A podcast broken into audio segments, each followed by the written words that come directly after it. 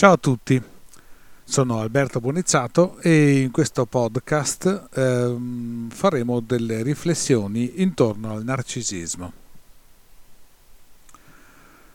Il narcisismo viene solitamente descritto come appunto una persona mh, in linea di massima priva di capacità empatiche, priva di un autentico interessamento verso le altre persone il, um, il meccanismo quindi che prevale nella descrizione eh, svolta nella psicologia tradizionale è il fatto di una persona comunque patologica in quanto eh, ha un unico scopo, essere al centro dell'attenzione.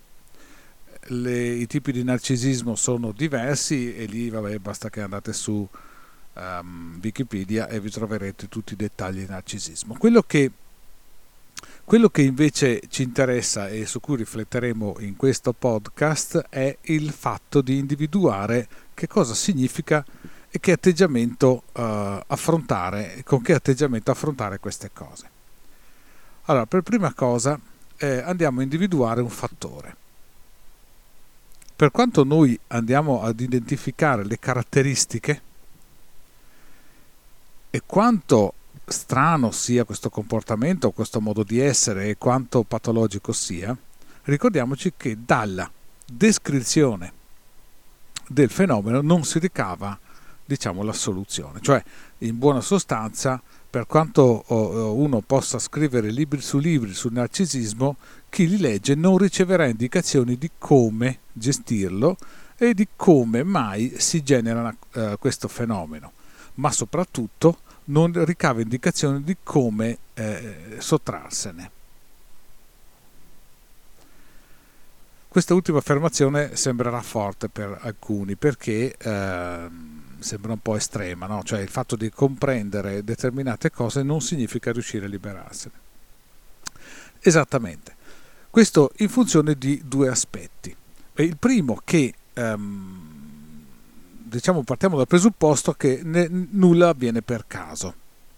Ragione per cui se io mi trovo in un rapporto narcisistico oppure io sono un narcisista, ehm, il fatto di saperlo non cambia le regole del gioco perché per l'appunto eh, se io mi trovo in una data situazione e ho un rapporto sentimentale con un narcisista, significa che io sono attratto dal narcisista. Pertanto, in questo senso, eh, cominciamo ad intuire che la descrizione non mi indica la soluzione.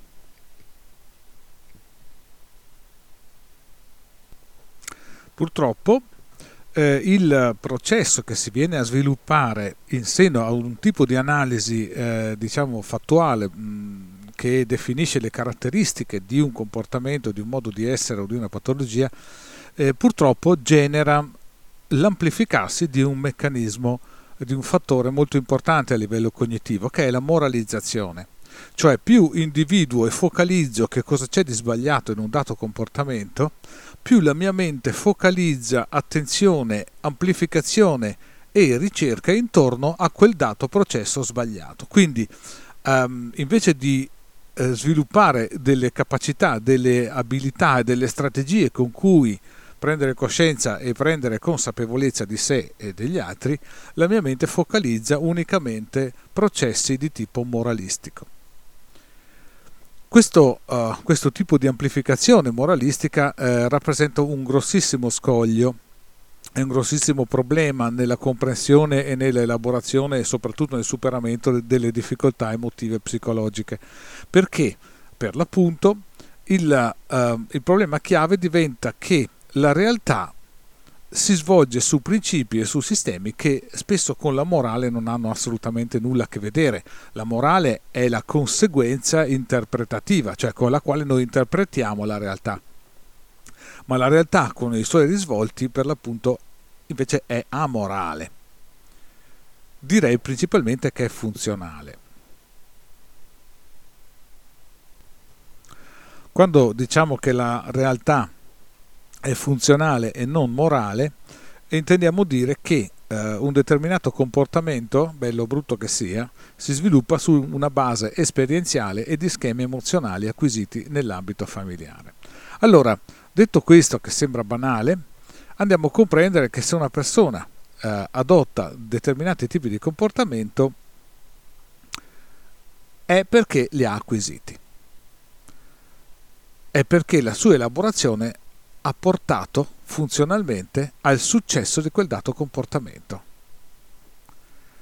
Poi c'è anche da dire che molti comportamenti sono di tipo compensativo, cioè compensano delle lacune esperienziali, delle lacune emotive, delle zone di distorsione emotiva, ragione per cui spesso oh, la persona adotta dei comportamenti come meccanismo di riflesso e di compensazione di altre lacune. Tuttavia, da un punto di vista pratico, quindi, che cosa ci interessa? ci interessa individuare quali sono i modi per gestire questa cosa e per risolverla. Ecco, per capire questi modi noi dobbiamo focalizzare che i soggetti in campo nel rapporto sentimentale con, diciamo, turbato dal narcisismo, eh, i soggetti coinvolti sono almeno due. Pertanto, da un lato c'è il soggetto narcisista, oggetto bersaglio della nostra, eh, diciamo, della nostra riflessione. Dall'altro c'è il soggetto attratto dal, dal narcisista. In realtà la nostra attenzione va sul soggetto attratto dal narcisista perché il più delle volte eh, le persone soffrono quando stanno insieme ad un narcisista e pertanto il focus cambia radicalmente perché da un lato abbiamo il narcisista come soggetto che eh, può intendersi da aiutare, da portare eh, ad un livello di consapevolezza superiore. Dall'altro abbiamo appunto il partner o la partner che deve invece gestire questa situazione critica e liberarsene. Allora, se focalizziamo l'attenzione sul soggetto, sulla persona che è attratta da un narcisista e se ne innamora, dobbiamo fare alcune riflessioni che sono altrettanto importanti come quelle che potremmo fare sul narcisista. Allora, intanto andiamo a capire come mai una persona è attratta da un narcisista. Ehm, nel modo di pensare comune, nella nostra cultura, eh, l'amore viene descritto come appunto una cosa irrazionale, una cosa basata sul cuore, basata sulla pancia, basata sulle emozioni, sui sentimenti, basata sull'indefinito, che una volta si chiamava inconscio, e secondo il quale l'amore, secondo la quale definizione culturale, l'amore è una cosa trascendentale, è una cosa che va eh, oltre la capacità di controllo. Allora, eh, questa diciamo questa modalità, questo modo di vedere interpretare la realtà sentimentale, oltre che essere obsoleta e eh, con un tipo di romanticismo piuttosto distorto, non rispecchia la realtà delle cose. E l'amore oggi si sa come funziona, si sa come si innesca, si sa come si genera, si sa eh, veramente molto di, eh, di, questo contesto e eh, quello che interessa qui in questo contesto intorno al narcisismo è il fatto che l'amore nell'ambito narcisista è un amore di tipo competitivo. Tradotto in pratica, cosa vuol dire competitivo? Un amore nel quale la rappresentazione dell'amore, dell'atto dell'innamoramento, del gesto dell'innamoramento, della comunicazione dell'innamoramento è al centro del sentimento, è al centro quindi del comportamento delle persone. Con questo si apre un tema uh, enorme, ma che noi ehm, che io rimanderò principalmente al vostro intuito nel comprendere il fatto che amare una persona e come lo si comunica sono due processi abbastanza separati, abbastanza diversi. E quindi nel momento in cui il, eh, il processo dell'innamoramento e come viene espresso entra ad essere nella rappresentazione di sé piuttosto che nella comunicazione di sé? Ossia, intendo dire, perdonatemi la poca precisione in, questo, in questa chiacchierata, eh, il fatto che un conto è amare una persona, un conto è amo questa persona, quindi sono a posto, quindi sono ok. Amo questa persona, quindi lo comunico in maniera di garantirmi che tutto sia ok. Cioè in pratica eh, l'aspetto autentico del sentimento arriva ad essere addirittura in certi casi in secondo piano. In primo piano c'è la rappresentazione dell'amore. Paradossalmente facciamo un paragone, a prescindere dall'aspetto della, diciamo, della normativa sociale, è come dire amare una persona e sposarla. Non sono la stessa cosa. Sposarla è un atto rappresentativo, è un atto sociale, è un atto formale e con l'amore che viene condiviso dai due eh, partner proprio non c'è nessuna attinenza se non la rappresentazione di tipo sociale. Allora, nel momento in cui però nel rapporto privato, quindi non relativo e, e in relazione alle istituzioni, i soggetti amanti vivono una forte spinta verso la rappresentazione dell'amore, ecco che si innesca tutta la concatenazione in cui in parte poi si, si, si conduce anche a quello che sono i meccanismi narcisistici. Perché per l'appunto il processo comunicativo diviene dominante, il processo rappresentativo diviene dominante, dominante invece l'autenticità del rapporto sentimentale diventa secondaria. Per fare un esempio metaforico, eh, prendiamo per esempio oh, la ricchezza e i beni di status symbol.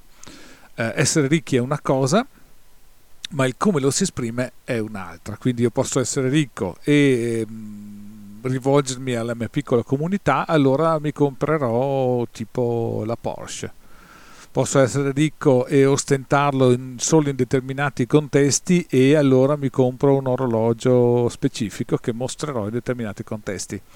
Posso essere ricco e non mostrare eh, la mia ricchezza e non ostentarla, quindi come un tizio che conosco che lui girava con la Fiat Panda pur essendo veramente molto ricco.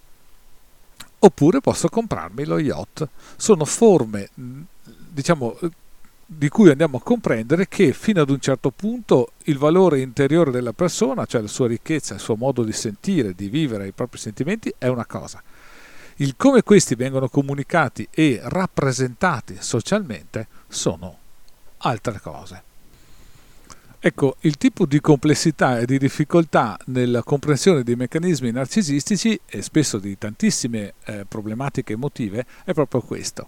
Eh, nella nostra cultura tradizionale si confonde il dinamismo emozionale e comportamentale che viene poi prodotto con la sua rappresentazione e ancora di più poi con la moralizzazione che ne viene successivamente. Ecco, in questo senso andiamo, cominciamo a mettere in ordine alcune pertinenze. Quando parliamo del narcisismo parliamo quindi di un meccanismo che è più eh, condizionato dal fatto dell'obbligo che la persona vive, l'obbligo a rappresentare l'amore, l'obbligo a rappresentare le dinamiche dell'attenzione, l'obbligo a rappresentare una serie di fattori di tipo quindi comunicativo. Il comportamento della persona narcisista, che come, in che senso quindi si caratterizza su quello che abbiamo appena uh, riflettuto? Si caratterizza sul fatto di, uh, intanto di essere al centro dell'attenzione, quindi siamo davanti a una compensazione, siamo davanti al fatto che la persona ha un fortissimo bisogno del feedback sociale intorno a sé.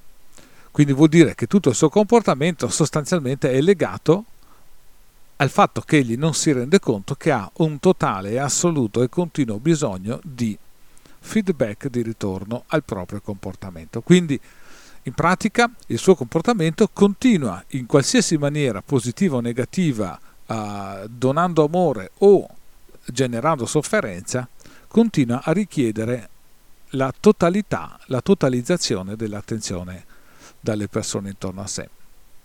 Quindi siamo davanti a una dipendenza che, positiva o negativa che sia, è, ehm, è legata a un tipo di addestramento, cioè di essere sempre, sempre stato al centro dell'attenzione nell'area, nella fascia di età più piccola.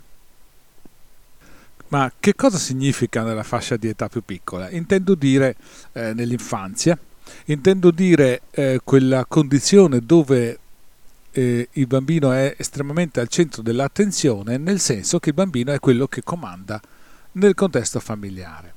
Questa cosa che eh, se la prendete generalizzandola è discutibile, non è appropriata, non è realistica, lo diviene nel momento in cui si innescano processi eh, di competizione familiare. Allora, competizione familiare, per riassumerlo, cosa intendiamo? Intendiamo il fatto che eh, i genitori sono ambedue in competizione vittimistica, eh, determina, questo determina per l'appunto l'assorbimento da parte del bambino di eh, dinamiche del comportamento di tipo competitivo e orientate vittimisticamente.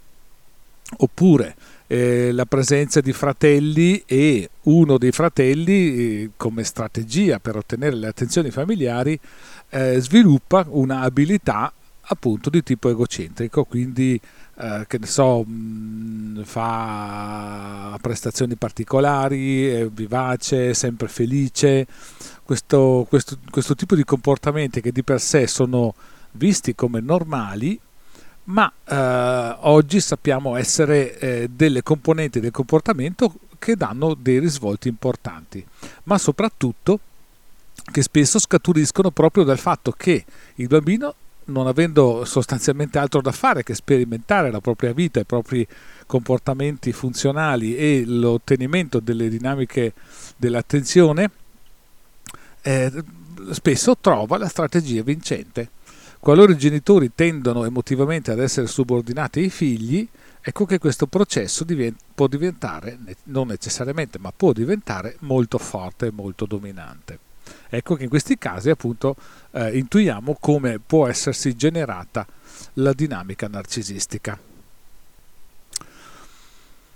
Detto questo, una volta che abbiamo così blandamente, però abbastanza specificamente inquadrato il meccanismo che genera eh, i processi narcisistici, eh, possiamo anche capire che da parte di chi è attratto, come appunto nel caso di partner legati a persone narcisiste, ehm, che chi è attratto da queste situazioni è, ha avuto un tipo di infanzia, un tipo di background, una genesi sostanzialmente analoga, solo che a differenza di quella narcisistica, l'assetto è invertito, è opposto appunto tipo qualcosa di simile alla croce rossina come tipo di processo.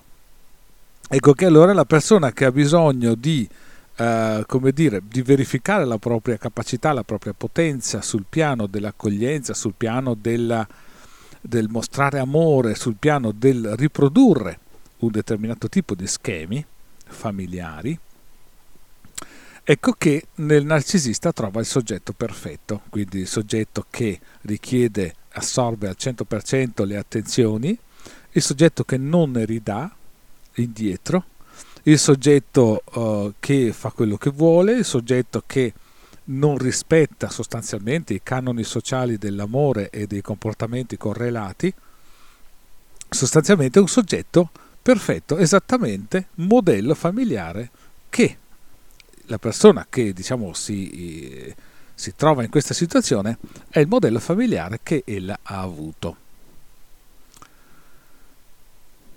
Approfondiamo un attimo e andiamo a vedere che cosa vuol dire il modello familiare avuto per chi tende ad essere l'assistente e la, la, il soggetto, il partner dedito a un narcisista.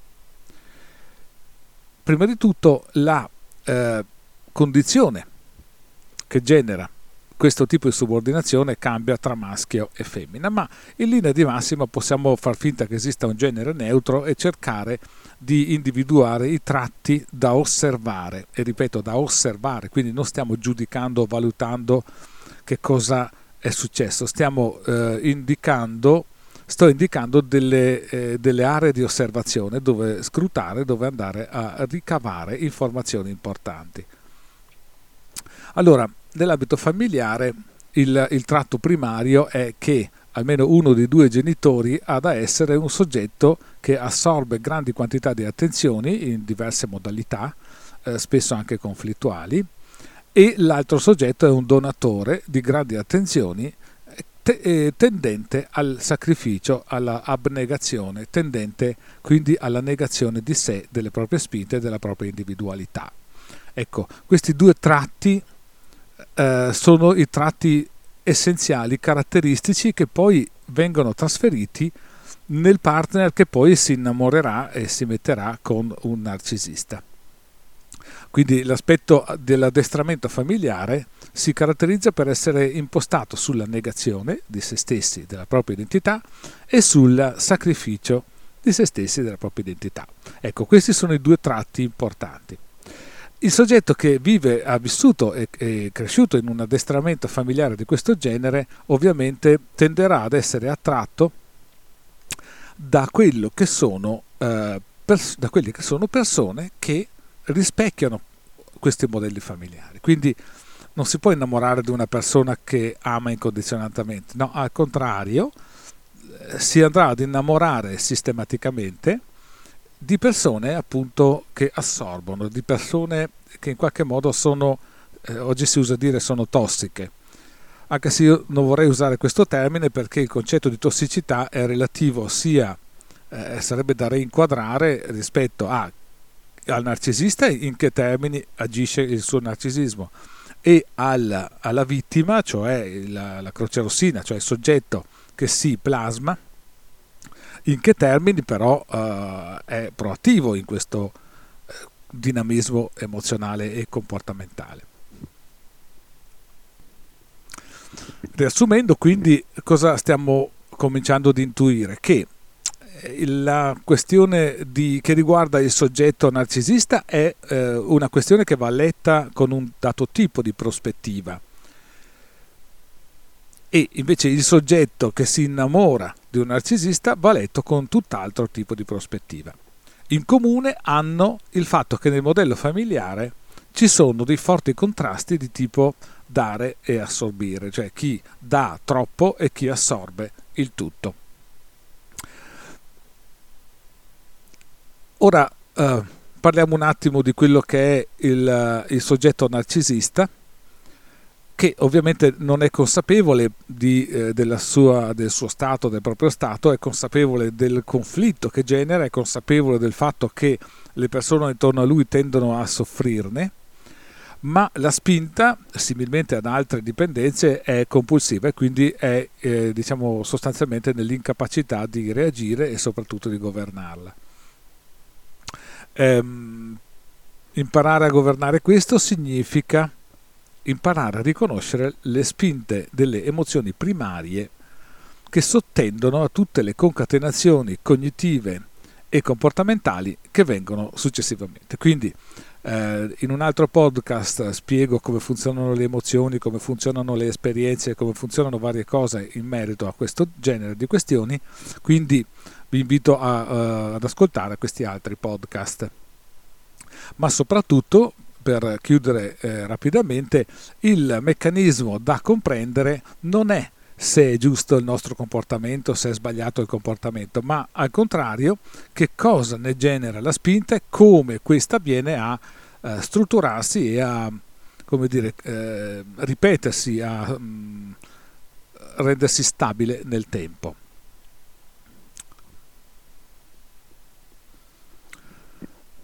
Ecco, invece per quanto riguarda la vittima del narcisista, eh, il focus si sposta su un altro livello, cioè di individuare prima di tutto, per prenderne coscienza, quali sono, qual è la parte di modello familiare che, eh, che sottende a questo dinamismo, quindi eh, specificamente chi dei due genitori tende ad essere un sacrificale, tende ad essere una vittima sacrificale e autonegatoria e eh, quindi questo è il primo passo perché questo permette di individuare i tratti del comportamento ma soprattutto gli schemi emotivi ad esso sottostanti.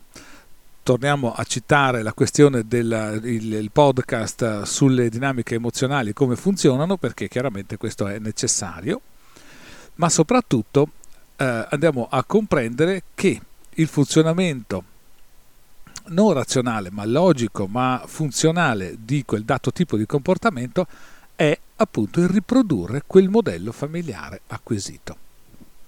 Ecco, con questo mi fermo qui, intanto eh, vi ringrazio tanto e vi rimando agli altri podcast che trattano temi altrettanto interessanti e approfonditi. Grazie, ciao.